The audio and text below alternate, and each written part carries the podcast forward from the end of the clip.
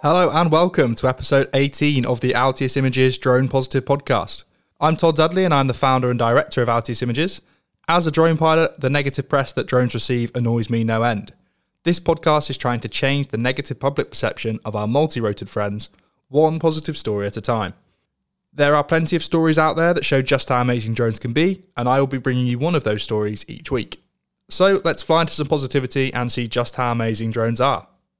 Firstly, we'd like to apologise for being a day late, but better late than never and all that, so let's jump in. Today, we are going to Chernobyl, of all places, to hear about how drones were used to solve a nuclear waste mystery.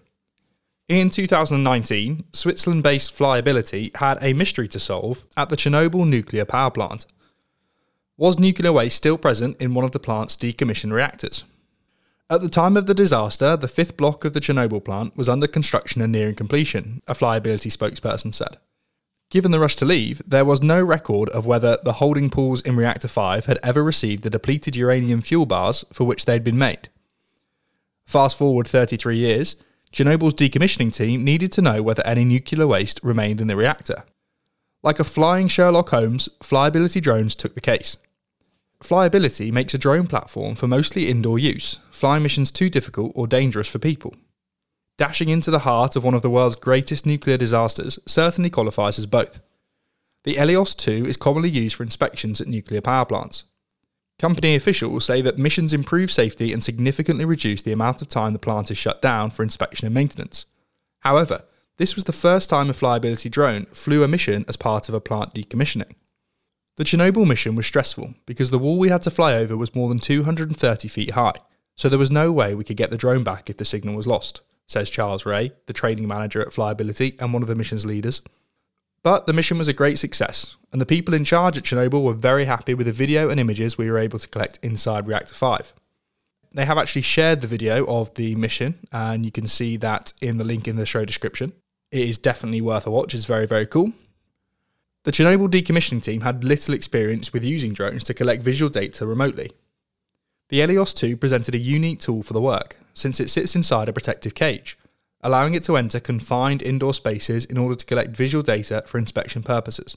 Although the reactor is structurally sound, access to the areas within it where nuclear waste might have been stored was impossible because the entries were too high off the ground, Ray said, adding that the drone pilots had to stand in the middle of the reactor in an 82 foot deep pit. The verdict? Visual data from the Elios 2 drone determined the pools were empty, no nuclear waste. These findings were significant, a flyability spokesperson said. No evidence that the holding pools were empty had ever been gathered before. Following the mission, the Chernobyl decommissioning team planned to include the visual evidence collected by the Elios 2 in a report submitted to international authorities regarding the status of the plant's reactors. So, just a quick one today, but a very cool story and an amazing use for drones. For the full story and to watch the on drone footage of the flight itself, check the link in the description of the podcast. But that does it for another week of Drone Positive. We'd love for you to get in touch with us on social media. We are at Altius Images on Twitter and Instagram, and you can find us easily enough on LinkedIn, Facebook, YouTube, and TikTok.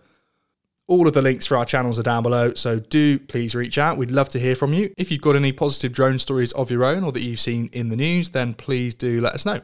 We are pleased to say that we've got another episode of Droning On coming out later this week, so please subscribe to the podcast to make sure you don't miss that.